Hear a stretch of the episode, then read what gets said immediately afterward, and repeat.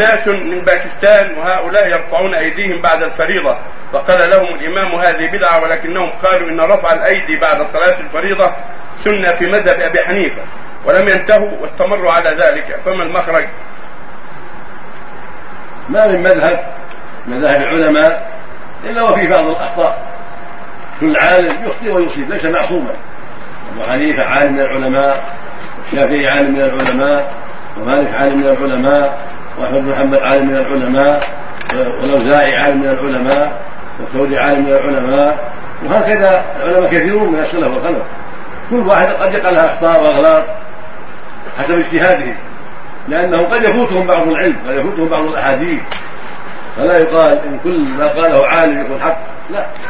أقوال العلماء تعرض على كتاب والسنة أقوالهم تعرض على كتاب الله وعلى سنة رسوله محمد عليه الصلاة والسلام. فما وافقهما أو أحدهما فهو الحق.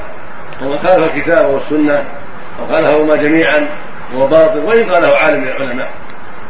فرفع اليدين بعد الصلاة إن ثبت أن أبا حنيفة قال إن ثبت ما ما يفعله أصحابه يكون من قوله. لكن إذا ثبت أنه قال أو قاله بعض أئمة الحنفية فإن هذا غلط. هذا من الأغلاط التي وقعت له. لأن الرسول صلى الله عليه وسلم ما فعلوا هذا.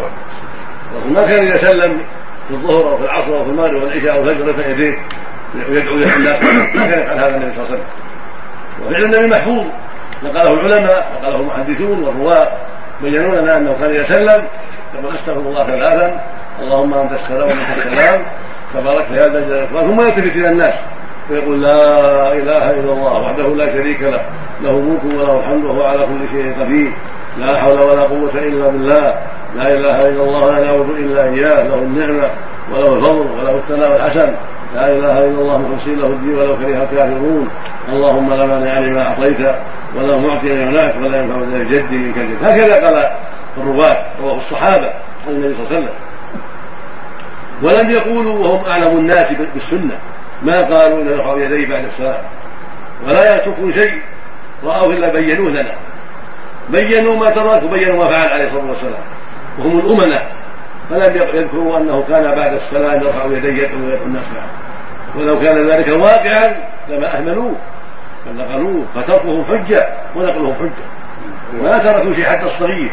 نقلوا أن كان إذا جلس في التشهد يقبض أصابعه ويشرب السبابه وربما حلق الإبهام واشرب بالسبابه عليه الصلاة والسلام. ونقلوا أن كان إذا سلم ثبت عن يمينه وعن شماله. ونقلوا أنه لما رأى شيء بايديهم عند السلام نهاهم لا تشوا بايديكم فكان النبي خير شمس وأمرهم أن يطمئنوا في صلاتهم وبينوا أن كان اذا جلس بين السجدتين وضع يده اليمنى على فخذ اليمنى ويسرى على فخذ اليسرى وربما وضعهما على ركبتيه كلش بينوا رضي الله عنه ولم يبينوا ولم يقولوا إنه كان يرفع يديه بعدما يسلم من الصلوات الفريضة. فعلى هذا يكون عمل الحنفية. أو من عمله منهم يكون خطأ يكون مخالفا للسنة فلا ينبغي التعويل عليه. وهكذا ما جاء ابي حنيفة من عدم الرفع عند الركوع وعند الرفع منه وعند قيام الشهاد الأول هذا ما يفعله الأحناف. فاتتهم السنة في هذا. فلا يقتدى بهم في هذا. السنة حاكمة على الناس. النبي صلى الله عليه وسلم كان يرفع يديه عند الإحرام هكذا وعند الركوع هكذا وعند رفع الركوع هكذا يرفع يديه.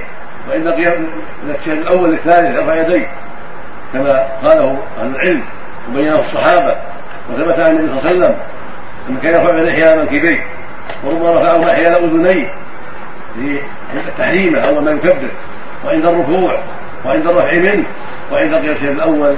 وقد خشي هذا على الأحناف وعلى بعض أهل العلم فقالوا فلم يقولوا سنيه ولكن علمه من علمه من أهل السنة وعلمه العلماء.